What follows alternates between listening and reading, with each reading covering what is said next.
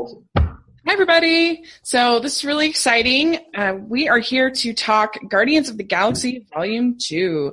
And uh, it'll be really interesting. Uh, my friend Trevor at How to Love Comics joined me uh, for Doctor Strange, and, and, we were able to talk about both the comics and the movie. And so he's back here again uh, from Australia. And you want to introduce yourself? Say hi. Hi, guys. How you going? you explain your website a little bit and what you do. So yeah, uh, How Love Comics. So it's all about helping people who want to get into comics or might not know much about comics get into them, and sort of because uh, it can be a bit confusing sometimes. Like what's the difference between a Batman and a Batwoman and a Batgirl? You know, sort of figure all that kind of stuff out and what to read and where do you find comics? All those kind of things. I try and explain and make it as easy as possible for people to get into them because they're pretty awesome. Yeah, no, they are, and and you, you we became friends when you helped me uh, when I was trying to kind of dive in because it is very intimidating, and uh, there's a lot of because I like bought a a whole like packet, but it turned out oh, it was yeah. from like the wrong era and it wasn't as good example, and I don't know, so you kind of have to be have some direction. yeah, with these things. so yeah, not everything's just like movies. Not everything's good. Yep. Yeah. yeah. So anyway, I'll have all that information in the description section. And if you guys want to check out his Twitter and uh, website, you should definitely do that. And so we're going to talk about Guardians of the Galaxy. We're going to start talking about the comics first, and then we'll talk a little bit about this, the first movie and the second, and then the second movie in more detail. So, uh, what was your familiarity with these comics when they announced, announced the movie? Were you familiar with them, or were they kind of new to you, or where were they at for you? Uh, even, like when they first announced the the, the very first uh, Guardians of the Galaxy, it was one of those things where not many people actually really knew about them, even comic book readers. Mm-hmm. They were sort of this obscure uh, little franchise that uh, didn't really get used much. They had used them probably uh, maybe five years beforehand for something that ran for about 25 issues and it was one of those things where it was up in the corner where it didn't involve the X-Men and Fantastic Four or the Avengers, so people didn't really know it existed, um, especially in sort of the modern equivalent. Mm-hmm. But but then when they sort of announced um, the movie, they, they they made a pretty concerned effort to get comic book readers jumping on the comics as well in terms of they got a pretty big name writer, big name artist to launch a new series, and that was quite popular, and I jumped in on that, and uh, it was pretty good in terms of uh, learning who's who and um, yeah, who's who, and sort of the different concepts while still remaining familiar with uh, what's happening at Marvel at the same time. So it was a good jumping on point, yeah. Yeah, they uh, they were only around, I guess, for two years originally what I read, 2008, 2010. So they're pretty new too. For yeah, well, the, the name has been around for a while. Where in the 60s they had something called the Guardians of the Galaxy, but it looks absolutely nothing like it does okay. now. It's like all these weird characters. Um, one running around with a captain. But it's set in the year 3000, and it's sort of one's running around with a Captain America shield, and yeah, no one really paid much attention to it. Their longest they and they, they popped up every now and then, like in the seventies and the eighties. So uh, there was a pop. Sorry, go ahead. Sorry, and there was a popular run in the nineties, but um, yeah, it seems to be only like die-hard fans really know about it. Really. Okay. So did they ever interact with any of the other franchises, like your Avengers or your X Men or anything like that? Uh, a little bit, but you know, be a sprinkle of one issue here and there. So maybe every couple of years they might pull them out of the drawer and decide that uh, they want to use them again, or if there's some kind of weird time travel story. Okay. Uh, would you say that they're somewhat similar to, say, the Big Hero Six, kind of obscurity and, and how well they were known and stuff like that, or? Yeah, I would say like Big Hero Six, where that wasn't probably. I reckon Big Hero Six is probably a bit more obscure because they didn't really use that much at all. Okay. Um, but yeah, I'd say very much off in the corner. Not many people really liked it that much, or the people who did it, it was very much a cult following kind of deal. Mm-hmm. Yeah, I I thought that it was interesting reading them. I didn't like them as much as Doctor Strange, personally. Oh, fair enough. As far as the the reading this the comics, and I I don't know. I just thought that Doctor Strange was more funny. I just related more to that character, and I don't know. Maybe just because I had like preset expectations of what they were going to be like, so. Whereas Oh, Doctor. Strange, I didn't because I, I knew nothing about the character and I hadn't seen a movie. Whereas this, because I had seen a movie, and uh, it i don't know like I, I just didn't find it quite as sort of charming and funny as i thought it was going to be in the comics but i still liked them. I mean they were fine. Yeah. uh, but i was surprised how mature they were. Like th- i was expecting and and to be honest we're going to talk about it later but this second movie i actually thought was was kind of pushing the limits to me for for for marvel I thought it was pretty raunchy, and so I, I guess it's somewhat accurate to the comics because I I don't know. To me, it seemed uh, pretty mature the content Ah, fair enough. the Yeah, I um, mean, yeah, there's a, yeah, there's a bit of violence and there's you got Rocket Raccoon sort of doing these sort of made up swear words and some sensuality too in there. yeah, a little bit of that. Yeah, yeah. And so I don't know. It's interesting. What do you think of these comics? Uh, do you like them? Not like them? yeah. Um, I, I enjoy them. I did recently did an article on sort of the six um Guardians of the Galaxy comics uh, story comic stories you should read. hmm Um, so I've done a bit of uh, fair bit of reading recently, and yeah, no, they're they're quite enjoyable, and it's sort of interesting to see um, because there's not actually a whole lot of them. It's it's it's good to sort of see where you can find other corners of that franchise where it might be just the introduction of one of the characters back in ages away, and then they grabbed them and then put them in the team.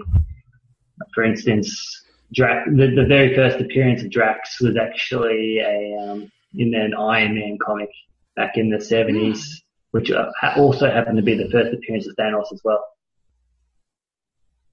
Okay. So, so it's sort of like the they're like little gems, finding little gems sometimes. Because a lot of these characters came from they grabbed them from unused franchise, unused ideas, and then popped them together and created a team.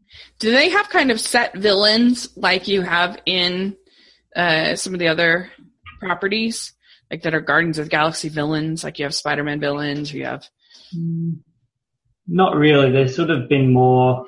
They've grabbed um, what Mar- like previous things, sort of spacey villains that Marvel has mostly.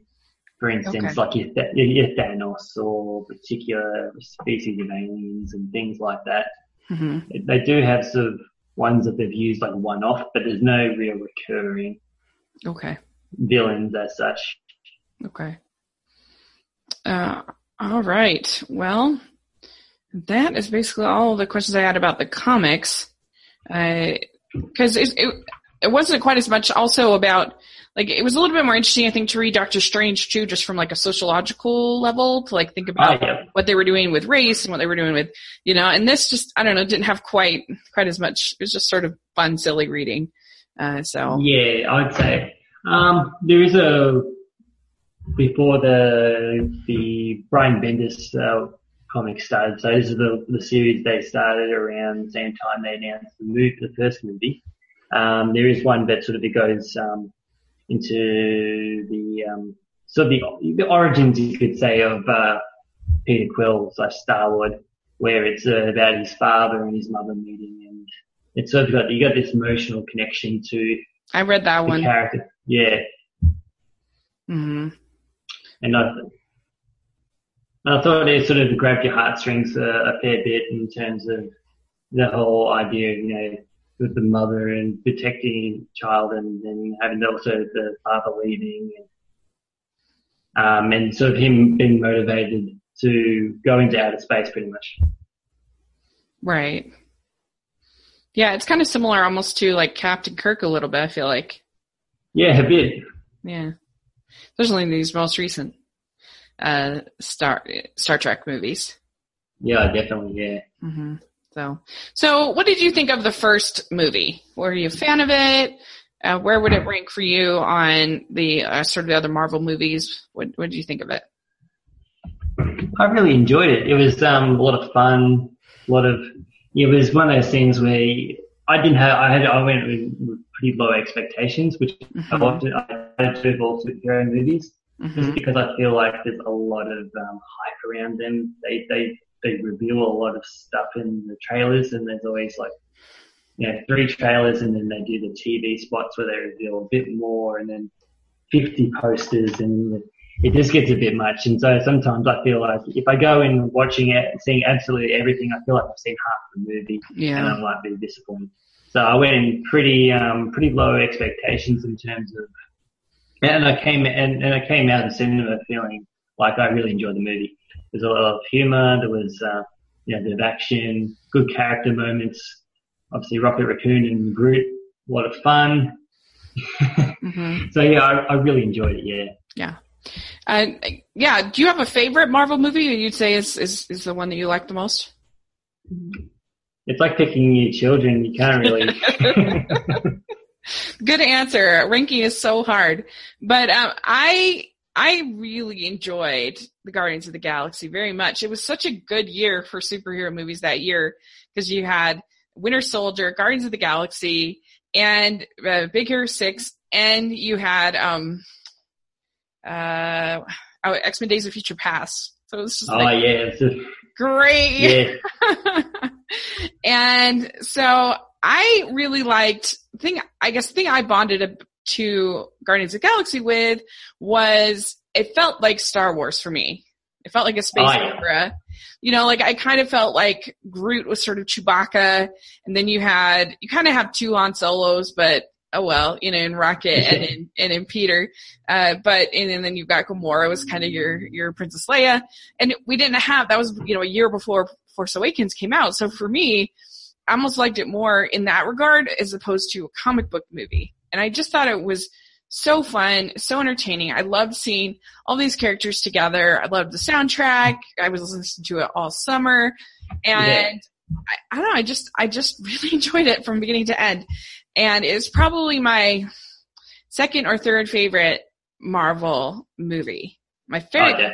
My favorite is the Avengers. It'll always be the Avengers, I think, just because that was the one that kind of brought me back into the fold of superhero movies. Oh, Because yeah. I, yeah, I saw Green Lantern, and after having seen like just all these horrible movies, I was like, I'm done. No more superhero movies. I'm done. These are stupid. And and then my friends were like, "You have to watch. you have to watch the Avengers. It's so good." And I watched it without having seen any of the previous films except for Iron Man. Believe it or not. Oh, really? Yeah.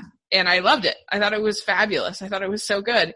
And then, then I watched the whole series and loved it even more once I understood. And so anyway, I, I just, that one's my favorite, but I would say Guardians of the Galaxy is probably my third favorite. Oh, awesome. Yeah, I feel like it's because it has such a unique voice. Yeah. Like where, where a lot of superhero films have, do follow it almost a set formula in a way. Yeah. This one, while it, it while it might be, you can see elements of that formula. It, it does have its own unique voice with the, with the soundtrack and the way that the characters are done. Yeah. The colors, just the adventure of it all. It was a space opera. Yeah, yeah, all definitely. these characters going and and uh, getting to know each other and forming a group and so I really enjoyed it and so I was I was pretty excited for this new movie to come and but I was trying to moderate my expectations trying to not because last year I personally was disappointed in almost all the blockbusters it was just like a sour Yeah. or something Yeah, it was a bit weird the last year. Yeah. it's not that they were horrible. Like there were a lot that I was like, yeah, it was okay, it's fine. But uh but nothing like really excited me except for I I honestly really liked Doctor Strange.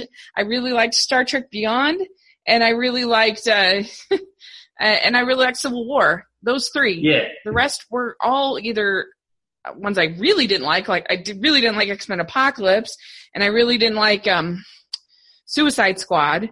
But the rest I was just kind of like, mm, Yeah, yeah. I I I ended up watching um, Suicide Squad on an airplane. That's uh, Oh, dear. Just interested. I was in it. Uh, it's probably best I didn't spend my money. Yeah, good plan. uh, but yeah, so I was trying, try, I'm trying this year to not do that so that I just, I don't know, don't have those expectations, but I was still pretty excited. And I went to a, uh, double, uh, night screening. So I saw the first movie first and then I went Oh, right to the second movie. oh, nice. Yeah. And so I, I love the first, still love the first movie. It still holds up for me. I still think it's really great. And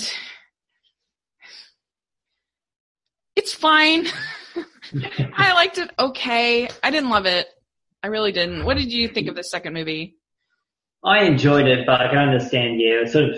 I I saw it a week and a half ago now. Yeah. Um, in Australia, we got it pretty early on. Uh, Yeah. We had a public holiday last Tuesday, so I saw it on the Monday night before then. So that was, a, I guess, the preview night you could call it. Yeah. Um, so I've had some time to have it sink in, and it's a lot that I did like, and then there's some that it just just didn't hit the spot. I guess it's not by my no means it didn't do anything terribly. It just um, there could be some stuff that could have done maybe slightly better, Yeah. or you know, So yeah, so we'll we'll talk more kind of about all of that. But yeah, there were some things I actually thought I don't know if terrible, that's probably too strong of a word, but there were some things I genuinely disliked that they did. And then there were uh, things that I really liked and it was just but I don't know, like I just I feel kind of I'm still sort of percolating and I, I'm going to wait to kind of give my review because I can't decide if, because I have a, you're either smile worthy or you're frown worthy and I can't quite decide it's a, a straight line now. yeah, exactly. So anyway, but I have a little summary that I, I wrote, uh, for this. And so I wanted to just read it and then we can kind of talk about it, talk about the Yeah, movie. sure. So bear with me. It's like four paragraphs, but I couldn't, there's a lot going on in this film. So Okay. but anyway, so Guardians of the Galaxy Volume 2 starts out with the team defending prized batteries for the sovereign race led by Ayesha. They are successful and free Nebula as a reward. Rocket steals some batteries, which angers Ayesha, and they are chased. Eventually, they're saved by a man named Ego, who is Peter Quill's father. The group splits up, with Gamora, Drax, and Peter going with Ego, and Rocket and Groot guarding Nebula. Meanwhile, Yondu has been exi- exiled from the Ravagers group and is hired by Ayesha to capture the Guardians. They capture Rocket, Groot, and Nebula. Yondu's crew thinks he has gotten soft and lead a mutiny led by Taserface. Nebula leaves to kill Gamora, who she hates for the torture Thanos gave her as a child. Groot, Yondu, and Kraglin, Kraglin and Rocket destroy the ship and crew and escape. Ego tells Peter he is a celestial and, and an entire planet, wishing to expand to more planets. He met Peter's mother and then paid Yondu to collect him after his death, which he never did. He teaches Peter about his powers, and Nebula tries to kill Gamora but fails, and then they see caves full of dead skull, full of skulls. Realizing Ego is really a villain, Ego has planted seeds all over the galaxy to try and overtake more planets, but he can't do it without Peter's help. All of his other progeny have failed him. He hypnotizes Peter, and their power starts to enlarge the seeds, killing many. However, Peter is awakened when Ego admits to killing his mother. Ego's emp- empath, Mantis, becomes friends with Drax and eventually warns him of Ego's plans. About then, the team reunites, but just as Ayesha and her just just as Ayesha and her crew arrive, they fight. Groot sets off the bomb in Ego's brain, killing him, destroying the planet. Yondu rescues Peter and tells him that he saved him from Ego because he loved him as if Peter was as if he was Peter's father. Nebula and Gamora make an uneasy reconciliation and they have Ego's funeral att- I'm sorry, they have Yondu's funeral attended by his old foe Starhawk. So there you go. Sounds like a better movie when I read it that way than oh, that sounds fun. Uh, but okay, so I guess we'll just get started at the very beginning. So we have this setup with this opening scene where you see them uh, guarding the or fighting this monster and Yeah. setup with Ayesha and the Sovereigns. Did that? Did you like that opening sequence? Did that draw you in? Did you did you enjoy that? I liked it because it was different. Um, some movies you would start with some big action thing, like you know, often like the um, the James Bond movies, for instance, do a lot where they have some, you know, you, you join James Bond and he's on some mission already, and you get some big action piece to get you started. This sort of subverts it a bit by focusing it on, like it, it, it almost going on in the background as such, and you actually just focusing on Groot the whole time, and you're dancing around to ELO, which I thought was quite fun. Mm-hmm. Um, It was fun. I reckon, yeah, it worked well for me because it subverted um, expecta- uh, not expectations, but sort of the cliche as such. Yeah, I mean, I think. be- oh, and you can still, sorry, and you can still pick up in the background what's going on, but you, even though the major focus is Groot being silly, pretty much. Well, it definitely gives you a feel too of the what's going to be happening in the rest of the movie. Like the fact that he's setting up a speaker there, and there's all this debate about, oh no, that's a good thing to do, no, it's a bad thing to do. You know, kind of it gives you an idea of kind of what we're going to be uh, facing coming up. So No, you definitely. you know, and and yeah, Baby Groot, uh, Baby Groot, I thought was a total win in this. I thought he was so cute, so hilarious, just great. Oh, definitely, yeah, he was. He, he stole the show almost. Yeah. He's one of those characters. It's kind of like Baymax, Big Hero Six. You know, it's just like you just want to like hug him. oh, and, and he and he works so well for merchandising too. It's Yeah. definitely. It's a good. It was a good choice. It, like, he's the license to print money. He's keeping the baby for uh, one movie. I know. I kind of, I, I kind of when I saw that uh, extra credit uh, scene, was like, oh, I wish he could just stay Baby Groot forever. We don't need teenager Groot. well, that that was a good joke, I thought. It was, it was funny. What did you think of Ayesha and the Sovereigns? Did you like them at all? Well, I guess they're meant to be unlikable. They're sort of meant to be some kind of unlikable utopian kind of thing. I'm more so, so excited about the reveal at the end, but we'll talk about that later. About what Okay. they- I reckon um, that'll be quite exciting for me. Or at least in my, for me, it's quite exciting. Okay, yeah, I thought they were kind of bland. I didn't really enjoy them that I didn't feel like they were that necessary. I mean, it would have been fine in this initial setup, but I felt like we could have just we didn't need we already had kind of two layers. There's sort of three layers of villains in this movie. There's the- you know, we find out ego and then we have uh the Ravagers, which are basically kind of villainous. Um and and then we have uh, Ayesha and the Sovereigns. I don't know. I just feel like it was maybe one layer too many. Yeah. I guess they, they're probably going to be make a, a bigger deal in the third one, which Oh. I'm assuming they're definitely going to make because it's going to make the, the second one's going to make enough money to. to oh yeah. uh, yeah. There's definitely gonna be a third one. James Gunn's already already confirmed it. Oh yeah, definitely. Yeah. Uh, so yeah, maybe they'll do something more with it, but I don't know. They didn't do a whole lot for me. But and and I'm not one of those people who's like, oh, Marvel has such lame villains. I really don't care. But when they, I don't care that they're a formulaic villain. That's what I don't care about. But when they when they don't really do anything, when they're just kind of boring, then I have then I kind of have a, a problem with it. But if they're just sort of generic bad guys, I don't really mind that that much. Hmm. If that makes sense. Yeah, that makes sense. Yeah, well, I think they would made at least um, on the in, in the get go there sort of be a transitional villain, so it's a trend. The the, the threat to push the the movie forward. Yeah. Um, did you think the Rocket would steal those batteries? Is that fit his character? Yeah, I, I reckon he would have stolen them. You know, he likes stealing things. He likes. he like you know he, he's unreal. He, he, I wouldn't rely on him. Definitely. hmm He's uh yeah. I I, I reckon he would steal the batteries. And, Okay. Yeah, I mean, I don't know. It seemed like a little. It seemed obviously it's a really stupid thing to do, but he's not exactly the most intelligent character out there, so I guess it makes sense. But yeah, um, he's, def- he's definitely motivated by other things. It's, it's not always motivated by, motivated by common sense. right. um, so the next we get to meet Ego and uh, Peter's father. And what did you think of Kurt Russell in the role? What do you think of sort of the setup of that, and also his sort of setup where they have the uh, the CG whatever young Kurt Russell sequence. Oh, yeah, I was about to mention that. It wasn't very convincing, was it? No. it looked like it looked like his face was a bit swollen. And... I don't know. I don't like this. I don't like it because I I just don't think it's necessary. Like I don't think anybody cares if you have like a young actor. Yeah, Like- they could have got, Nobody cares. and it wouldn't have been that hard to find a uh, a Kurt Russell lookalike.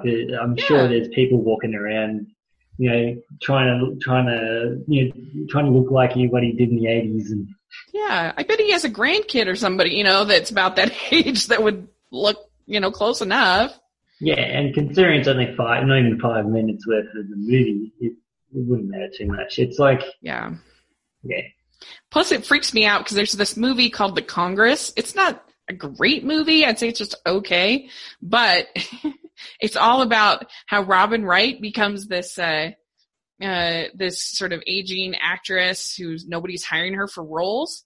And so she hires off her likeness to be played by a computer generated character.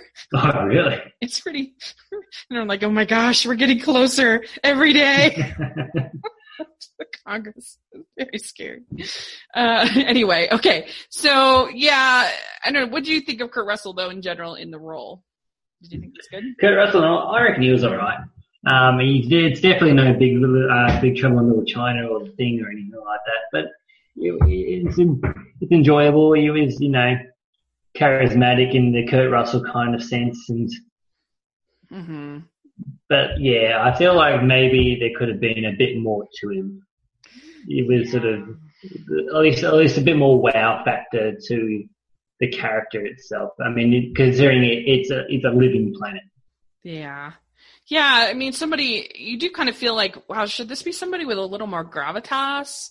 It, but, it, you know, somebody like, I can't think of a better example, but someone like a, uh, like a Jeremy Irons or somebody like that seems sort of like celestial, you know, like whatever. Uh, but it does feel like someone like Peter. I mean, it's in, in that way, I think Yeah. it kind of makes sense. They sort of feel like they're, they're the same. Yeah, and I guess he's meant to sort of be a deadbeat dad in a way. You know, he left and he hasn't got the best intentions. So sort of someone, you know, who's not prim, you know, sort of um prim and proper or um he's a bit rough around the edges. This probably works. hmm Yeah. So I, we'll talk more about some of the things I didn't like uh, in a second, but uh, but for this setup at least, and I was okay with his casting. I didn't have Marvel usually has spot on casting. They very Yeah. where they get that wrong, but the so half the group goes with Ego and half end up with Yondu. And did you like this dividing up the team like that?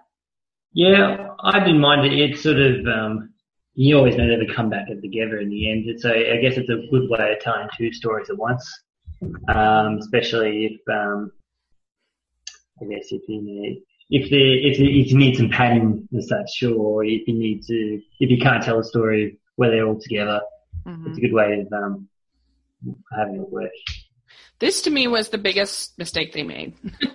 I really didn't like it because I mean I respect your opinion, but for me this was a huge mistake on so many levels because not only did it divide the group into two sections that you're having to keep track of both of these storylines, it gets kind of convoluted uh, that they're all kind of when they all meet up when they do and all this is happening at the same time, but it created a lot of problems, I think, with the narrative because in the original film, the thing that makes it so charming and the reason why I like it is because you have this group that, uh, so like, for instance, if you have this group of how, you know, six people or whatever, and then you might have you might have one rocket joke and then you might have a Gamora thing and you might have uh you might have a Drax thing but the problem is, is when you split it and there's only three and three then you end up having Drax joke, Drax joke, Drax joke, Drax joke, Drax joke, Drax joke.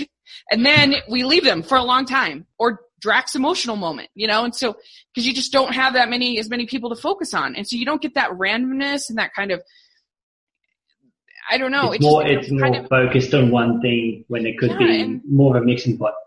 and yeah, and so like I found myself getting not being as charmed and getting a little bit more tired of some of these characters. They became more sticky to me because I was seeing more of them. Like I didn't have that mixture, you know. And so it was like, oh my gosh, we've gotten the same Drax taking everything literally joke like three times in a row in one scene, you know. and so, whereas if you had all of them there, that wouldn't happen. And so, or you know, you get that Groot joke that is like him getting stuff that's so many things, you know, and if there were so many characters there, you would have it be a mixture. Yeah. And, and, and like I said, same thing with emotion. You know, you end up with Peter having one emotional scene after another emotional scene after another emotional scene, where if they were all together, it would be a mixture of characters having an emotional scenes. And so I think it really hurt the storytelling. I think it hurt the characters. I think it, it hurt the humor. I don't know. It just really hurt the movie, in my opinion, uh, that they decided to split up the team. I think that was a horrible choice. Fair enough. so that's my my biggest problem with the movie uh, is that they decided to do that. But you know, that's just me. So anyway, we'll move on. so the um we get this backstory with Yondu and Starhawk. Starhawk played by Sylvester Stallone and these other hmm. ravages and the ravagers. And there's like this code of the ravagers that we find out the Yondu has broken and something like this. And, and, and then there was this whole like mutiny and did you understand that? Did you get it? Did you like it? What, what did you think of all that? I didn't mind it because it did have a payoff in the end with the whole Yondu story. And, um, so I think it worked. When they first introduced um, Sylvester Stallone's character Starhawk, mm-hmm. I, in classic uh, Stallone style, I couldn't figure out what he was saying to start with. I couldn't either. so I was a little bit confused of why Taserface and all of them were mad at Yondu. Like, what what did he do?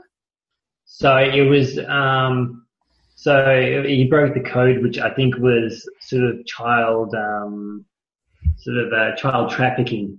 It sounded like. So when he, the Yondu grabbed Peter and sort of um, took advantage of his, um, took advantage of him in terms of like pillaging and sort of doing the uh, doing the Ravager stuff. So I'm assuming it sounded like you don't drag children into it. But why wouldn't why would this have come up just now? I mean, Peter's an old person. But I think it was just a matter of they happened to run into each other and then it sort of brought up. Oh, the news was like brought up. Yeah, it, you know, it, it shook things up by seeing each other when they ran into each other on that planet. Because I assumed this group of Ravagers uh, had been with Yondu even when Peter was there. So wouldn't yeah. They, no.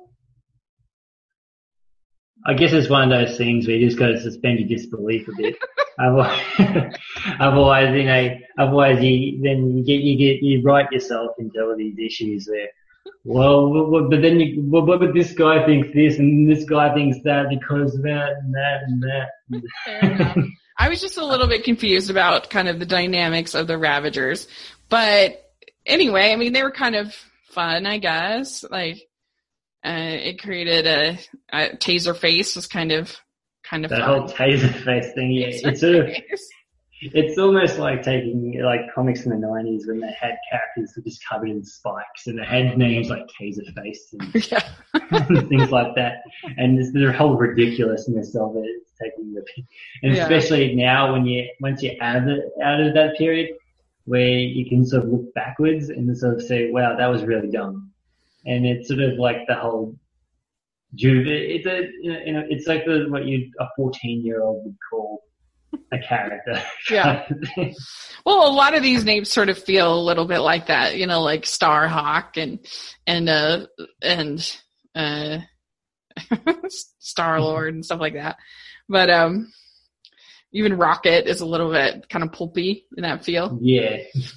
Uh, so I guess there's a lot. Of, a lot of those characters were created like in the seventies, where that pulpiness sort of was very much in vogue. Yeah. So did you like? I I think that the joke with with with Groot getting all the stuff went on a little bit too long, but there were definitely some funny moments in that. Ah, uh, there was some hilarious moments, especially with was it the thumb or the, the toe he brought that in. I thought that was hilarious. Yeah. Um, was it did. really. It did. It did go on a little too long. They could have cut one or two of those things out. like the desk. I think they could have took took out the desk. Uh, I sort of like the desk. Like It's, the it's desk. The, the absurdity of it, where it, would, it was creating all that noise. and it's like, why wouldn't they have woken anyone up? Yeah. I- Yeah. I, I didn't mind that. Um, so let's see here. Okay. And you do get to know a little bit more about Yondu in that scene and him and Rocket bond, which is nice to see. Yeah, And- definitely. Yeah, this is very much Yondu was very much a, a two-dimensional character, or you know, a very undeveloped character in the first one. Hmm. So it's good to see that they add more to him, especially since he was it's quite a good uh, performance by what, is it, Michael Rooker. Yeah. Yeah, Which I guess he's on The Walking Dead or something. I, I, I, I've only ever seen him in these films, and I thought he did a good job. His character, I think, was the best character as far as a you really got a solid arc out of his character. oh yeah, definitely, yeah. yeah, So it's a shame to see that he, he won't be in the next one. But yeah. uh, so, what did you think of Gamora and Nebula storyline in this? Yeah, I think it, it needed to be they needed to have that in there because they had hinted it in the first one, but it didn't really go anywhere. hmm It was just sort of, oh, I'm angry at you and you're angry at me kind of thing. And, but there was no real explanation as to why. Yeah. This one was, it sort of, even though they're not really sisters, it sort of gave the sister dynamic, um, which I reckon sort of worked. And there was sort of this, they sort of did bond over this sort of mutual hate of Thanos and Well, it was weird. Like they would go from working together to "I'm going to kill you" to working together to "I'm going to kill you." yeah, But I I was disappointed in Nebula in this because I actually liked her in the first movie, and a lot of people didn't like her in the first movie.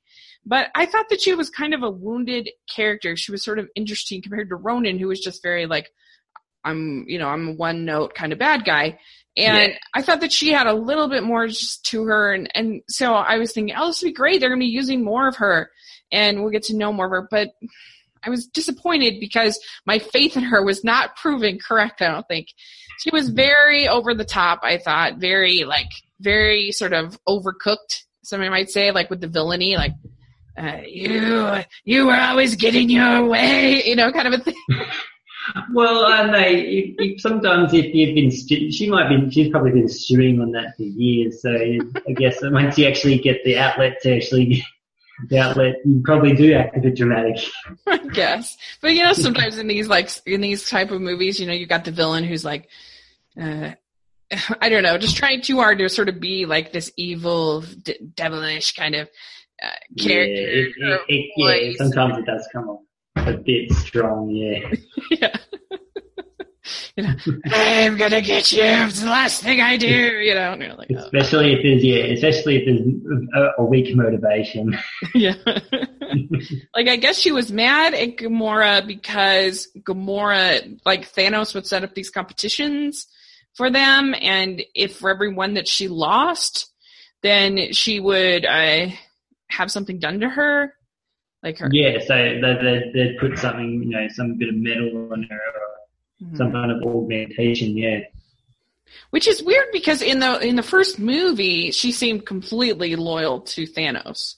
To me, I didn't get any sense of her being angry angry at him or being you know. I, I, didn't you, Oh, did you I feel got- that way? I got a little, I got a little bit of that. It was probably more of a, a necessary evil. I'm pretty sure in the first one she mentioned something to um, Ronan about oh, if if I could get away from Thanos, I would kind of thing, and um, and I you know uh, destroy him Okay, I guess I forgot. from that. memory. Okay. Well, you know, it's just interesting because she's so mad at her about this, you know, letting the blood boil. Uh, but, I mean, of course, Gamora's going to try to win because if she loses, she's going to have all that horrible stuff done to her. Yeah. Uh, so it's kind of funny, But I yeah, I thought that that was a miss. I thought their plot line was a miss, and unfortunately, it's really the only aside from a couple scenes of Gamora dancing with Peter, it's really the only thing we get from her in this movie. Yeah, she wasn't as well used as some of the other characters. Yeah, I don't know. Maybe the, for some reason they find it difficult with Gamora. Like even in the comics, she doesn't get used very often, um, and it's uh, it's very much about sort of the anger often is uh, what they use in terms of storylines and. Hmm. Hmm. Interesting. So okay, so we get some more of Gamora and Peter's romance. Did that work for you at all with the dancing and the whatever? Yeah, I didn't mind it. It's sort of it, they seem to be using the whole three movies to sort of really sort of uh, create this uh, sort of romance, build this romance up. It's not like where most Hollywood movies where you get the girl. It's definitely not that kind of deal. Yeah. Um, it's, it's it's a bit more organic. It seems to be like like a lot of real life romance where it, um, it's not like a flick of a switch where oh my god, okay, it's time to be romantic now. Uh, you know, I've decided that I'm going to be with the guy, I'm going to be with the girl. It's often in these friendship groups where you know these people for, you might know these people for two years before it, uh, something clicks. Yeah, well, it's definitely a little bit of, I think, a Han and Leia situation going Oh, yeah. on, you know, where they, in those movies where Han and Leia were kind of back and forth, back and forth, make each other, you know, miserable Yeah. and everything like that. So, Oh, definitely, yeah, very Han and low. And that's a high bar to compare to, but I think that's the direction they were going. so, all right. Uh, so we find out that Ego is a celestial. Is this something that's part of the Marvel, you know, celestials? Is that something you're familiar with? Yeah, so it's something that, like again, a lot of the Marvel space stuff until recently was this used on the very occasion. So they seem to be very much like these space gods kind of deal. Um, Was I it the- similar at all to the Dur- Dur- what's it, Doramo or whatever it is in Doctor Strange? It's on that planet. Uh, so, uh, D- Dormammu. yeah. Uh, yeah, probably not. No, it's more of like their sort of these. Uh, I think the idea was that they sort of created parts of the universe, um, or at least populated planets where they had seeds. They go to a planet, they let the seed go, and it, so the planet would flourish and create life and things like that. Um, Mm. I think in the most pop, the most well-known one, uh, could be wrong, so don't quote me on this, would be um, Galactus out of the Fantastic Four. Mm. Although his his has been subverted, where his is more about taking the planets and uh, for his own, his constant hunger. Which- But um, I'd have to look that up just to make sure that he actually is a celestial, because I believe he might not be. Well, his plan I thought was really confusing because so he he wants to uh, to cover the whole galaxy with his plants. Are these plants going to then create life? Because if he's just going through his own progeny like nothing else, like well, he just I guess he, he's immortal, but it would just be him. He'd just be all alone, covering every planet in the whole galaxy. Yeah, it's almost like yeah, he wanted to create a network of essentially himself. Um, to be honest, yeah, I like a lot of villains. I don't think they think of the consequences. it's just like this is what I want. This is what I want. I want this. Take over the I'm gonna- whole universe. I'm going to take over the whole universe, and no one can stop me. Yeah, it's a little, a little much, but okay, yeah, that's funny. And were you suspicious of him early on, or did did you did it surprise you? Um, well, I knew that Ego was a, a villain, Yeah. so it, I, I didn't know what his um, goal was going to be. hmm Um, but yeah, no, because he, he he was originally a Thor villain of all all, all people. Um, yeah, so I was I knew that he was a villain, but I didn't know what he was going to do. I like I like again, he's one of those characters that because he's a living planet, there's only so much you can do with him. Um, so he doesn't get used very often. So Okay. yeah, I I knew I, I felt like very early on that he was going to be a villain. And I'm just so tired of the villain reveal. I'm so tired of it. I just want regular villains that are just bad guys and that, you know, I, I just, I'm just tired of it. Like I've seen, I feel like I have seen 10,000 movies in the last couple of years that, you know, whether you're talking Frozen and Big Hero 6 and, and, uh, I mean, Disney does it all the time. And, you know, it's just like, just be a villain, you know, just be like Maleficent or somebody like that, you know, that's like, or Darth Vader or somebody like that who's. He's, you know, from the get go, yeah. I'm, t- I'm tired of it. so that's my rant there. No more surprise yeah. We're all get, onto it. we all know. I mean, it, it, it, maybe it's more for the, less for the audience sakes and more for the character's sake. I guess. Although, I guess if the characters aren't watching the movie though, so. But I really miss that sense of like a true menacing villain that's like scary and, you know, you're sort of scared of the whole film and you're really, you know, that, like at least, mm. I mean, I'm about to, I'm a, I don't know, like at least with, most of the Batman movies, for instance, most of the Batman movies, they have a villain. There's, I don't think there's been any Batman movies where there's a villain reveal. They're just a bad guy. And uh, the third Nolan one, there was the that introduction. Of oh, Talia. right, but she sucked. she wasn't good at all, in my opinion. So anyway, I'm just tired of that. I really want like the X Men movies typically just have a bad guy. I just want that's what I want. Uh, none of this more bad guy in a suit who turns out to be uh, turns out to be the the the bad guy from Marvel. Well, it's, a, it's almost like the Sco- the whole Scooby Doo thing, isn't it? Where yeah. there's always someone in a rubber suit. It's always a projector or. Because like never... Iron Man, Iron Man, Iron Man two, uh, I can't remember who the villain. Oh, Iron Man three had the worst villain reveal of all, and Oh dear. so anyway, that's my little rant about that. I am very tired of that and I just want traditional traditional bad guys again. No, fair enough. There you go. So let's hope that Wonder Woman gets that right. Um Okay. So did you like Mantis and Drax? It's an interesting combination, um, especially since it was one in one direction was mostly hurling insults to start with. yeah. But I guess funny? Did you like it or? Uh, it got a bit tiresome after a while. It was funny the once or twice. Yeah. but yeah, I feel like um, Mantis was probably a bit underused or undercooked. She mm-hmm. didn't really. She could have. She could have done more. She could have yeah. been a bit more fully fleshed out. We could take some of that overcooked from Nebula. yeah, I agree.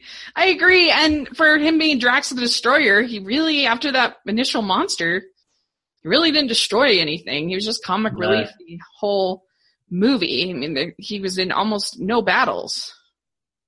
Yeah. But yeah, apart from that first one, where I guess jumping into that monster was his sort of big battle scene for the, but I guess if that's like in the first 10 minutes of the movie, then you might as well just, uh, mm. you can go on holidays now. yeah. uh, so okay, so family is a theme of the movie. Peter's love for his mother, Gamora and Nebula as sisters, Yondu and Peter, etc. Did you like that? That theme? I mean, it worked. I wouldn't want to do it every movie. Mm-hmm. Um, I feel like, you know, just sort of having the reveal of the father and then sort of having that sort of, because he was obviously, he, he didn't have his, like, he, he never knew his father. So it sort of worked in that sense for a while. Mm-hmm. Um, it, there wasn't a lot of bonding. I think they could have done a bit more bonding. So when he did become like revealed as a bad guy, it was more shocking because at because it was just okay, well, you have suspicion. Well, no, I don't think that's right. Um, kind of deal. So it could have done me better, it, but it could have been done much worse. I felt like Vin Diesel was in there being like, make it about family. Because, you know, all the Fast Furious movies oh, yes, about family, family, the, family. It's a, the family, the family, the family. a friend of mine actually counted how many times in each movie it said. and I think the one where the final Paul Walker one, it said the most. Yeah, oh, I'm sure that one did. I, which, which makes the most sense. did you like, uh, this is off topic, did you like that, this last Fast and Furious movie?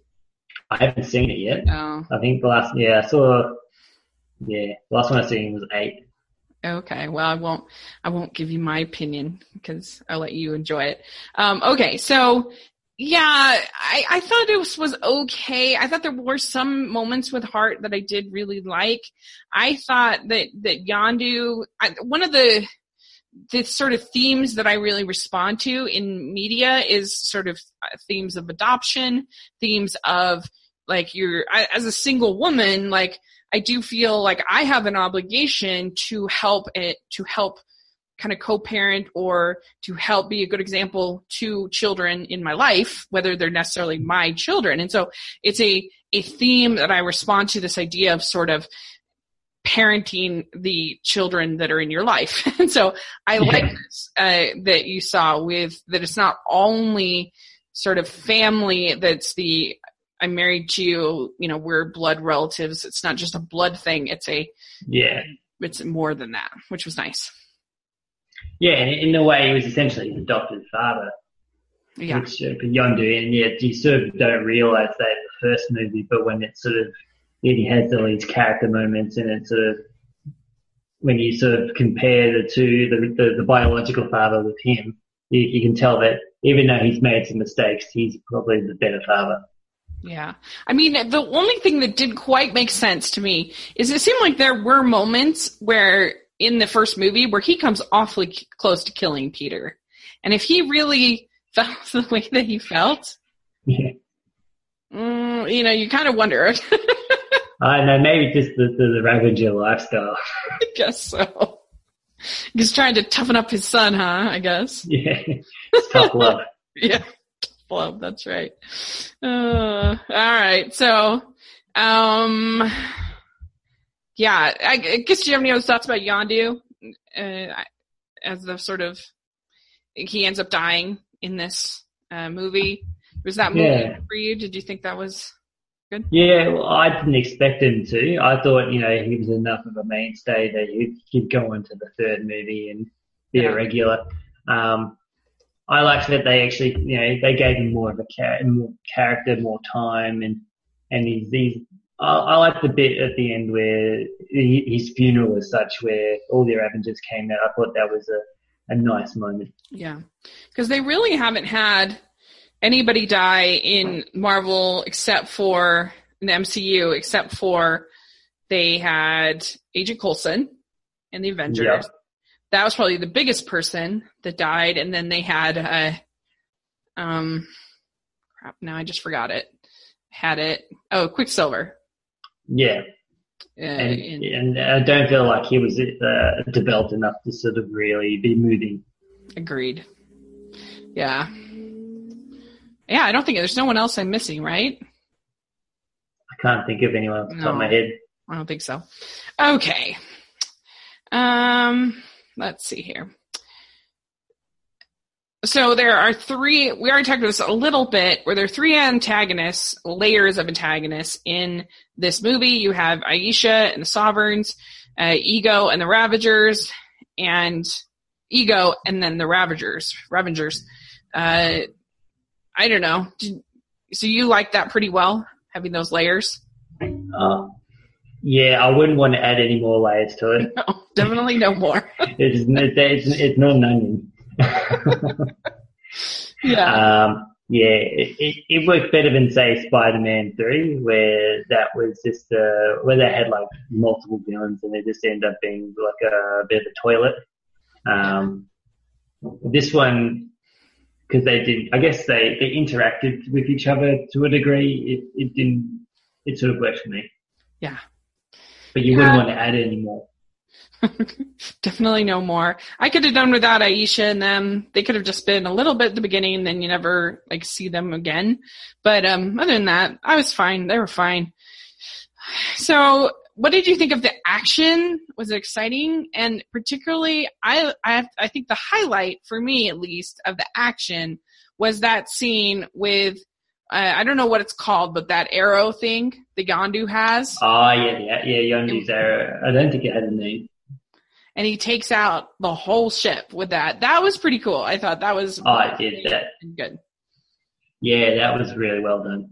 It was, uh, and it didn't get boring either because they just tried, they showed it in different angles and hmm different ways. It, yeah, it wasn't like, it, it was well choreographed. It wasn't like, um, some Hollywood movies where it's just like a Michael Bay, if Michael Bay had directed it, it would have been quick cut, quick cut, quick Oh cut, quick cut, quick cut, Yeah. shaky cam, quick cut, quick cut, quick cut.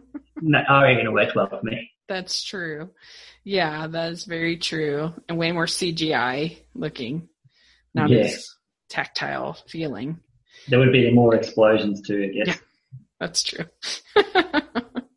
oh dear. Yes, Michael Bay. Um okay. And I'm trying to think of I thought of one.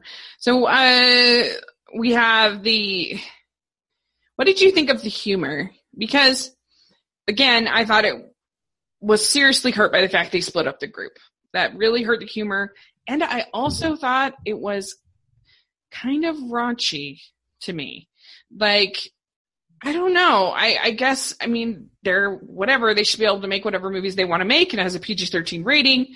But I guess, I don't maybe I'm just a prude, but to me, I, I thought it was unnecessary and I just, I didn't like it personally. It's just my personal taste, but I didn't like them having a joke about masturbation. I didn't like them having a joke about uh, him being engorged. I didn't like having a joke about uh, the, uh, you know, other anatomy. I, I don't know. I just, I thought they crossed a lot of lines.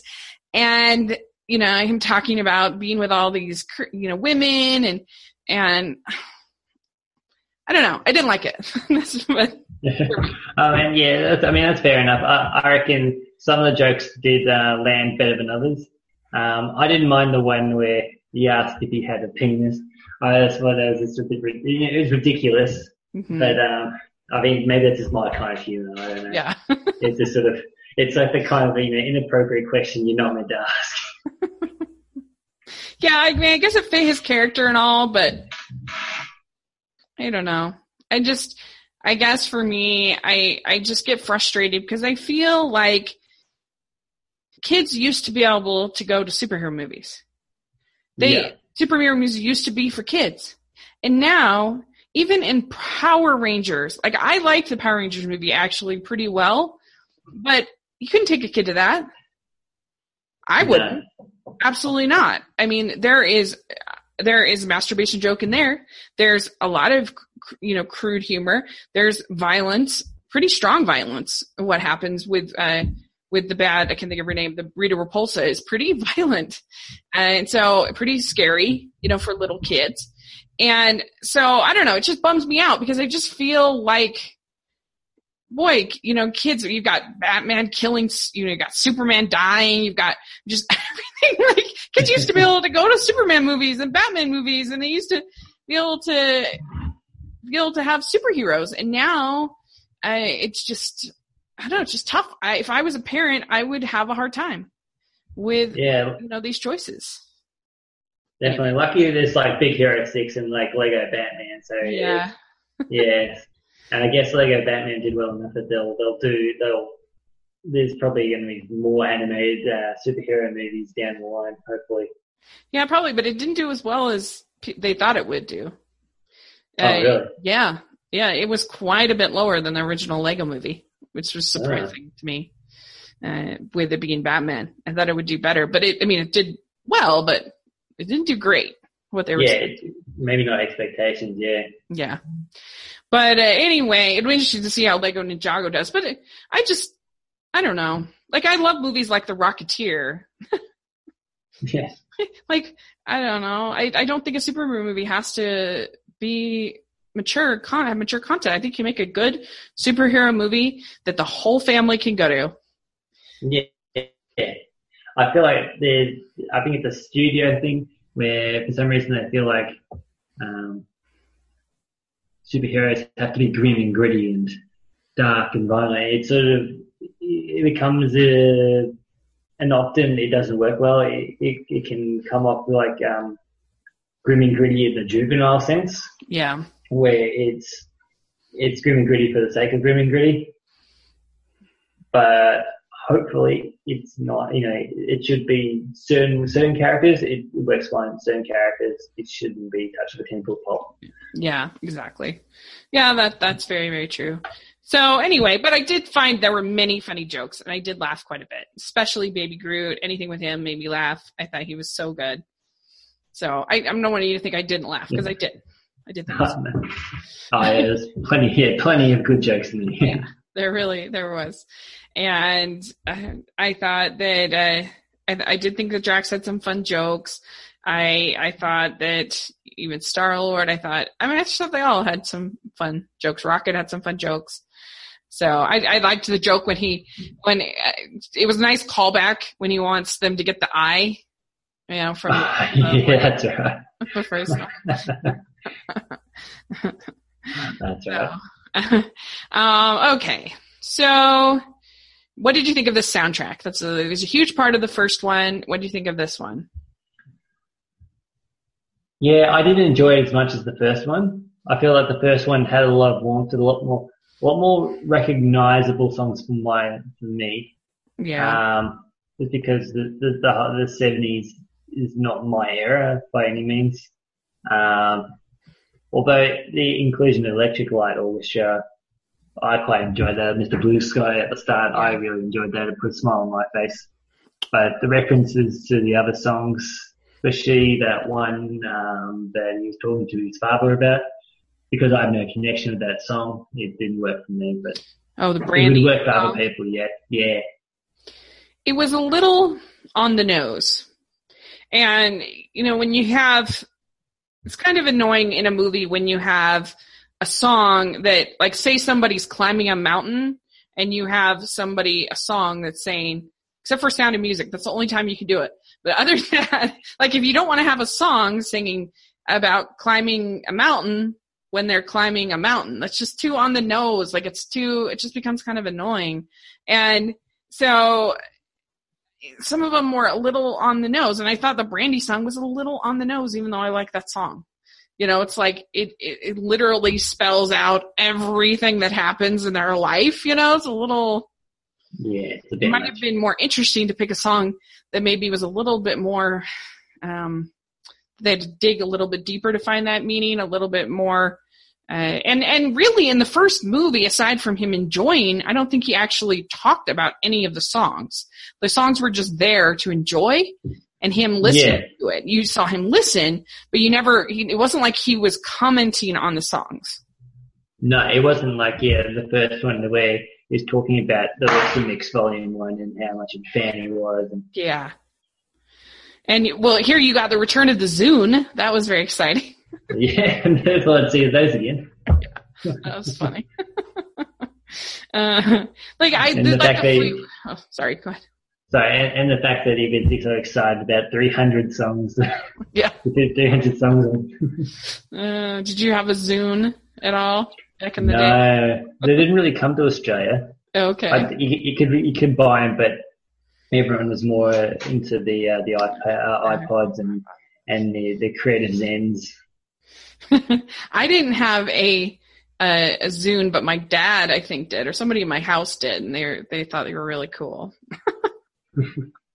it's back when I mean, because they were a lot smaller, uh, because the, the iPads, I mean the iPods were pretty thick back then. Yeah, I mean, I yeah, guess they're they- similar size to a Walkman, so it makes sense. But, but uh, anyway, the Zunes were a little bit smaller, and they could hold all these songs, and so it was very exciting. But I mean, I'm amazed he could find a place to like charge that thing. Like that's gonna be the challenge. Yeah. well, maybe they had USB ports in space. Yeah, maybe. Uh, I don't even know if Zune used USB. I think it's like, I don't even think it's that sophisticated. I don't know. I can't remember. But, uh, but anyway, so Yeah, it was fine. I I enjoyed it. I actually have it downloaded, but and I like the Fleetwood Mac song a lot. I thought that really worked. Uh, but it wasn't as good. It just wasn't as the first one. So let's talk about the other aspects. So you got the world building and special effects and oh, I remember go back. So one thing I did want to talk about, which I thought was kind of interesting, is that you know, Marvel fans, well, just a lot of fans in general really complain about the DC movies and all of the carnage that you see in those movies. And Yeah. in Man of Steel, when they're taking down all, and, and I'm one of them. I thought it was so long and so excessive that they have, they destroy all the Smallville practically, and then they, they just take down like huge chunks of Metropolis, and it just becomes sort of, oh, to me. And Yes. so I've been those ones, but here you have like this green, this blue goo stuff, like taking down whole cities. Like there's just swallowing buildings. And so I'm wondering, is that a little bit hypocritical of Marvel fans to just be like, oh, this is a happy, fun movie when literally like millions of people died?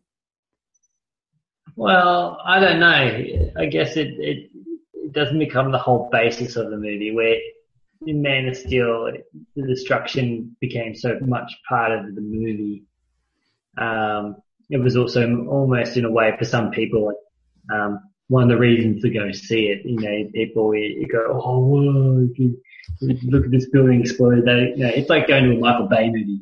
Um, but this one, it was like, you know, it's only a couple seconds of footage really. Yeah. If you go look I mean, back. I agree with you. I was just curious because it's like, am I giving them a pass? Because they do, and certainly X-Men Apocalypse, I mean, that's not the same Marvel, but, you know, whole cities are just like crumpled to the ground. And, uh, and, and same thing here in that you just see whole buildings just swallowed up. And I like it like, that, that you've got this mass destruction and there's people out there like taking selfies and stuff. go away. Go away. so I, was, I guess I that's a-. I guess that's a comment on, on society, really. The Yeah. people too busy to run away as they want to be self-obsessed with this. So I need to be with the blue goop. yeah. It's like when you go, Uh, over, it's like when you go overseas and you you're at the, the Eiffel Tower or something, and everyone's taking selfies at the Eiffel Tower as opposed to just looking at it. Right. Yeah, I mean, I guess I you're right. Like it, they just it becomes a question of sort of the amount that you use it and the sort of the tone uh, that you're able to create in the film, and it doesn't have anything to do with the DC movies being dark. That's what people always say. Because darkness, you can have an incredibly hopeful movie that is dark. Uh, oh yeah, like in my opinion, Nightmare Before Christmas is actually a very hopeful movie, or a lot of the early Tim Burton, even though I know he didn't direct Nightmare Before Christmas, but a lot of the early Burton stuff, like Edward Scissorhands, is dark, but it's also very hopeful, and there's a hopeful tone to it. So they're not necessarily, uh, it's not necessarily saying that you have to make everything happy and joyful and whatever. It's saying that you have to control your tone. oh definitely, yeah. You got to control the tone, and you got to. It's all about yeah how you implement it as well. Yeah. and the I guess the, almost the consequences of it too. Yeah, and I think this does control tone really well, just like all the Marvel Marvel movies do. They do a great job with that. They know how to do it. So, all right, uh, let's just hope Wonder Woman, Wonder Woman, please. Well, so far it sounds like um, it's been pretty positive so far from early reviews or early screenings. I want it to be good so bad. I really, really do. Uh, so anyway, um, so this, did you like the world building of the celestial planet, of some other stuff, the special effects? Uh, what'd you think?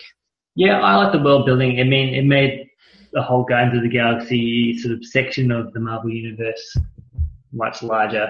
I feel like, you know, it, it could be one of those things where you, it's relegated to a corner and you, you end up going to the same places over and over again. But, you know, they're jumping to different planets, they're seeing different alien races, introducing new characters, it's just getting larger, it's creating its own corner, but without it being sort of, I don't know, without being, I describe it? yeah, it, it, it's own corner. But yeah, it wasn't as visually amazing as Doctor Strange. No, but I guess it's a Doctor Strange is very psychedelic in that sense. Mm-hmm. But I really enjoyed it. I thought the cinematography was really good. I thought all of the like I personally didn't see like a lot of green screen or it looking kind of like it felt real and certainly all of the CGI with Rocket and Groot and some of the other characters looked great. They looked Oh yeah, definitely, real. yeah. You you you you almost forget that they are yeah. CG, yeah. And yeah. they interact with the characters so naturally too. Yeah, agreed. So, and I liked all of the voice work, and it's kind of hilarious to hear uh, that you know they still had Vin. That's got to be the easiest paycheck Vin Diesel ever cashes. oh, yeah. but I guess he does the foreign uh, dubs or whatever. Yeah. And I'd love to hear those. Him doing uh, what is it like? He goes soy Groot or whatever. that would be great in other things. Uh, uh, but here mm. it was even more because I guess they sped him up so he could be baby Groot. yeah. That was really cute. But Rocket um, I thought was good. I thought Chris, not Chris Cooper, Bradley Cooper did a good job. Uh, oh yeah, definitely. Yeah. He, he he's, he's, very much owns that character now. Yeah. So, uh, let's see here. Yeah, oh, that's actually, Oh, sorry. Go ahead. Oh, just uh, one more thing on the I am Groot. I mm-hmm. just looked up on IMDb. Apparently, he only says I am Groot 13 times in this movie. So really? yeah, it's very a very easy paycheck. I guess he does do some motion capture stuff involved with Groot, so he's doing the actions as well to a degree. With but, for Baby uh, Groot too. I'm not sure. I know in the first one he definitely did, but yeah, I, I know in the first. Maybe I have to look that up. Yeah, that'd be interesting to know. Yeah, but hey, he get, gets it done, I guess. Uh, mm. That must be the kind of thing that just drives professional voice actors crazy, you know? When it's like, this is my living, this is my craft. I worked my whole life to, you know, perfect this and craft this, and and uh, you get Vin Diesel saying, "I am Groot." I guess he's got to say it in different ways. So yeah. you, I wonder how many takes he has to do for that. Yeah. It's like, it's like, I wonder if it's like that joke in The Simpsons, the the the, the radioactive man um, movie, and Milhouse has to say Jiminy Jillikers for four hours. Oh. That's right. Well, so I would say all all in all, the positives of this movie for me. I, am sorry if I came off as too negative because I do have positives, but I I did think that it was funny. I really liked Baby Groot. I thought it looked really nice. I thought it was overall, it was entertaining, but oh, definitely, yeah. it was just a big step down for me from the first one. The first one for me, I would give an A, maybe even. It's one of my favorite comic book movies, so I would even flirt with maybe giving it an A plus. I love it. I think it is so entertaining and so funny and so such a great space opera and refreshing, something different from the from the Marvel universe. And so I love it. And so for me to give this one a C plus, is a big step down. But C plus is technically technically fresh. It's like it's like the difference between me giving it a nine out of ten or nine point five out of ten and a six out of ten. Yeah. You know, so it's not a failure. It's not like I'm giving it a three or two or whatever. But I, I, when I really thought about it, I think that it would be in my bottom three Marvel movies. I think that I, that I would put Iron Man 3, Iron Man 2, and Incredible, The Incredible Hulk. And then, so this would be my fourth least favorite Marvel movie. Oh, really? Yeah. I, I think that Thor the Dark World is a better movie. I think particularly because of Loki and his sort of experience in that movie and what he has to go through with his father and his, you know, and then the loss of, and Thor's loss of his mother and I think there's more emotion in that movie and I think those two actors are so good and it's such a it, it's a good story that it, I think makes up for its flaws. so my yeah. opinion, uh, and I certainly like Ant Man and Doctor Strange much better than this. Uh, so I think that all the Captain America movies are better than this. Uh, so yeah, that's where I would put it. I would put it pretty low, but I like all, I would give all of the Marvel movies. I would give, I, think, I don't think they've made a horrible movie yet. They- Like, no, definitely not. No. yeah. like a There's Batman some- and yeah, Robin or something. Yeah, I mean, there's there's no absolute stinkers. There's ones that you definitely enjoy more than others, and some that it's Yeah. not your jam. But yeah, no stinkers in, the- in the lot there. Yeah. So I guess this one is just like you're saying, not you know, not not one I just enjoyed a little bit less, and because I enjoyed the first one so much, it is feel feels like a disappointment, but it's not a horrible movie. It is enjoy it is enjoyable to watch, and it does have humor. I like the characters. I like the cinematography. It's it's in the action's pretty fun. There are fun elements. It just Hmm. it was a bit of a disappointment because of how much I love the first. Oh, definitely. Yeah, So I'd, I'd agree with that. I'd probably give it a seven. Just Yeah. for the similar, yeah. Yeah. I mean, there's a lot to enjoy, but then yeah, it, some of it's not done as well as it could be. Yeah, Yeah, so you're just basically very close to me. I'm six, you're seven. So together we're 6.5. Guardians of the Galaxy Volume 2. What would you give the first one? You think out of 10? uh, probably an 8.5. 8.5. Sounds good. So we would be like an 8.7. Eight point seven. So that's all the questions I have. That's everything for this. Do you have anything else you want to talk about in the film? so, what do you think of the the closing credits and the fact that Oh, there yeah, was yeah. five? It was a, it was a lot. I was okay with it, but oh, oh, we should talk for a second. There were some fun cameos in the movie. Like oh, yes, I was going to mention that too. Yeah, that was fun to see Howard the Duck. Uh, speaking of horrible Marvel movies, Howard the Duck is it was a whore. yeah, uh, that Yeah. one of the worst movies I've ever seen. I watched it just because people were like, "You got to see it, how bad it is," and it's oh my gosh, it's so bad. But it was fun to see him in this. Yeah, it was good. And, and seeing Cosmo again from the first one, the the, Yeah. the, the, the space dog. oh yeah, Mm. that was fun. I'm sure there's so many cameos. Mm. Oh well, did you know? Did you know some celebrity cameos in the in the in the end credits as well? Oh, in the end credits, I heard that Miley Cyrus is in there. What the heck is that? Well, I didn't see her. Well, maybe she was in a costume or something like that, so I didn't. When because I don't follow Miley Cyrus very often, you know, I'm Oh, not like, on. oh my god, oh my god. Uh, but We there all was uh, know you had your eyes peeled. there was definitely the the the Hoff was in there. Oh Hasselhoff yeah, popped oh, up. yeah. We should. I'm glad you brought that up. That was kind of awkward. I felt like the hot David Hasselhoff. I felt like because that was a pretty poignant moment, and for them to make a joke out of it, I don't know. What did you think? Did you like that? I mean, it was funny, but it was also kind of. It seemed a little out of place. Uh, No. Yeah, I didn't mind it. I mean, it- you wouldn't want to go back to that well again, though. Um, it, because you know, one one Hasselhoff is enough. Okay. Sounds good. But did you know? So Jeff Goldblum's character, he's going to he's going to be the next Thor movie, popped up as well in one of those circles. Oh yeah, I I remember. Uh, yeah, I was like, oh, that's weird. I, I I'm actually pretty excited for that just because I love the director so much, Oh, yeah, definitely, he's great. and I loved it. Did you ever watch those, uh, those Thor? What we're doing during Captain America during Civil War? No, you I- still I haven't haven't seen it? No. It's so funny.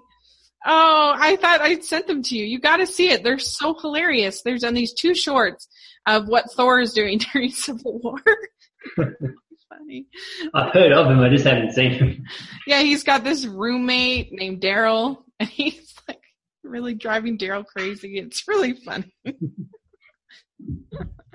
and he's kind of upset that like uh that that Tony is calling uh calling Bruce but not calling him. He's like anyway, you got to see it. But uh, so I'm excited for that. I do think that the costumes look really strange, but I just believe in this director, so hope I feel Yeah. like it will be good. I, I've got high hopes for it. Yeah, I think I feel like that could be the the best one. You never know; that could end up being the best one for the year of the superhero movies. Yeah, yeah. It's I I'm thinking because I, I thought for sure that Guardians of the Galaxy was going to make the most money for the summer, but after this, I don't feel like this is the kind of movie that people are going to see over and over and over and over again. No, I don't. I I mean, I feel like most of the people I know they like it, they think it's fun, but they're not like in love with it. And I don't know. I just don't think it's the type of movie that you you're going to go to a lot. But I think Spider Man is going to take the summer now. I think it is. Yeah, I think Spider Man's going to be the one that's going to bring in people from all ages. Yep. Especially since you have a young Spider Man. Yep. A very like a very young Spider Man. You're going to bring in a lot of teenagers. You're going to bring a lot of kids in. And Yeah. it's going to bring, and being Spider-Man, being such a brand rec- such brand recognition, it's going to bring a lot of people in. Yeah, and you know, and we're going to see it multiple times. Plus, it's the July Fourth weekend. It's like a huge weekend uh, for a holiday and stuff like that here Mm. in the states. So anyway, so I, I I'm like, oh, I got that wrong because I had it at third Spider-Man: Homecoming, but I'm pretty sure it'll be number one. Although I think there's a possibility if Wonder Woman is good, that could Yeah, surprise everybody too. So hope it's good. Hopefully. anyway, I definitely don't think it's going to flop. I feel like it's going to, especially if it has good reviews, it's going to drag a lot, bring a lot of people in. Well, I mean, none of the DC movies have flopped. Uh, they've just been Haven't less successful than they wanted. Yeah, definitely. Low- I mean, Batman, Batman versus Superman should have made Jurassic World money. I mean, if you make them like it, it, should be the the cost, you know, the, the price of the Nolan Batman, like the the third Nolan Batman plus Man Steel. That's what it should have made in the box office. Yeah, it should have been Avengers money. It should have made 1.4, uh, something around there, a billion, and it didn't even crack a billion. No, I think you got No. that about eight hundred. Yeah. Yeah. Anyway, so yeah, was there anything else you want to talk about? Or I guess the credits. Uh, we still haven't talked about it. We got distracted. Okay, so the post-credit scenes. What we had, the uh, you had the scene with Ayesha. Yeah, So that's she, the one I was. That's the one I was most excited about. Yeah. So she's gonna be. So she's created this Adam Yeah. character. So that's uh, Adam Strange. He's a another one of these Marvel spacey characters, but he's um he comes from more the psychedelic era of Marvel in, in the seventies, where it's just sort of second generation of Marvel uh, creators. Most of them much younger than Stan Lee at the time. Uh, they were a bit, I guess you could say, stoner, a bit more stoner, because it was the early seventies, late sixties era. Um, but the, the, the, the, the elevator pitch for this character is like he's the, the spacey Marvel space, um, Jesus Christ superstar in a way. Okay. Very psychedelic, um, flying through outer space kind of thing. So I'm excited to see him, see where they take him with that. Oh, cool. I didn't realize any of that. I just thought, oh, it's like I thought it was like Adam and Eve kind of thing, like creating Adam. Oh yeah. That's what I thought of. like not literally, but I I thought that was an allusion to. Adam, Yeah. Kind of. I mean, yeah, definitely. Um, and so then we had after that. I should have written this down. Sorry. Um, you had Sylvester Stallone's character. That's Um, right. Do to do. Let's see. What, what did he do? I can't even remember. Do you remember? No, I don't think that one was particularly memorable from memory. No, just does something. Uh, let's see. So yeah, I here they've got it on Wikipedia. So he's uh, he inspires, uh, reunites with da da da da. Ayesha creates a new artificial being. Amy Oh, and then uh, and then we have uh, a Stan the Stanley. Ah, yes. That's right. as this astronaut, and I and evidently he's like one of the Watchers. Ah, yes. So that's the one that uh, Stan Lee's uh, Jack Kirby creation, where the idea, which I found that quite amusing, that a Stan Lee creation like that was with Stan Lee. So, but the whole idea that they just watch the universe and observe, never, and uh, good part of their code is that they're never meant to um, get involved. Although throughout the years, there's always been this one night, you know, on the occasion and it, it's going to be one of those things where they did do it once where they did actually act in, they didn't deserve, they actually did something. And that then it, it, sort of, they went to that well a couple times and it sort of felt losing some impact. But because they, it's actually meant to be quite powerful in terms of, um, resolution. But yeah, they're essentially just meant to watch and observe and sort of, uh, record what's going on in the world. But uh, it's nice to see Stan Lee of all characters uh, you know with Stan Lee. Yeah. Yeah, I guess they like filmed like a whole bunch of Stan Lee cameos, so they've got him like stockpiled. oh, I think that that is. He's old. He's, like he's, he's old. Yeah, he's getting to his mid nineties. He's he's not going to be around forever. Right. Well, he was going to come to Salt Lake Comic Con, and then he ended up canceling because of health. So. Oh, yeah, that makes sense. Yeah. But uh, I'm trying to think. Shoot, I should have written. Do you remember that? So we, let's see, we've talked about Sylvester Stallone one, Stan Lee one. Um, Teenage Groot. Oh yeah, yeah, yeah. That's the other one. That was pretty funny. that was funny. so, yeah, Computer understanding. I feel like in the in, like there's no indication in the, in the, in the first one definitely he never understood what Groot was saying, and in the second one throughout the movie there's no indication that he knows what Groot's saying at all. Yeah. But in this particular scene, uh, it sounds like he's sort of the way he's talking to him, he knows what he's talking about. I mean, I guess once you've like raise I guess maybe you pick up on the language. I don't know. Don't maybe. Maybe. but I did notice that that was pretty funny. He's like, clean up your room. Sounds like me in high school, my mom in high school. Clean up your room. so, uh, I think that was all of them, right? Yeah, I think that was all. Yeah. So, all right. Well, thanks for joining me on this. No, worries. It's fun if you're if you're watching, put down what you thought of the movie, things you liked, things you didn't like, uh, and where you're at on it. And uh, so, where where can people reach you? We'll find you. Uh, before I say anything, uh, just a reminder, it's actually free comic book oh, day. Oh, I guess in the in the US, uh, it'll be tomorrow. Australia, you probably just missed out. Uh, but there is actually a Guardians of the Galaxy comic that you can get for free and it's a, it's a split comic. So in first half, it's Guardians of the Galaxy. It's promoting, I guess, the brand new series that they've um, launched this week. But in the back, if you're a Marvel Netflix fan, there's also uh, Defenders as well. Mm. Well, so, yeah, yeah, right. I'll put a link, and you can find in the description section. You can find your local uh, comic book store, and uh, definitely support your local comic book stores. And definitely. So I'm glad you mentioned that very much. I'm going to be going. Uh, awesome. Uh, oh, so you, you mentioned where you can find me. Um, so you can find me at howtolovecomics.com.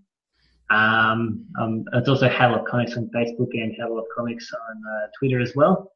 If you want to annoy me, um, or pester me or talk to me or say that I'm wrong, say that I'm right, you can also, you also find me at Trevor Van As at, um, on Twitter. Awesome. Well, thank you very much, and uh, and uh, we will uh, uh hopefully uh, be able to get together again soon. Yeah, definitely. It was a lot of fun. Thank you very yeah, much. Very fun.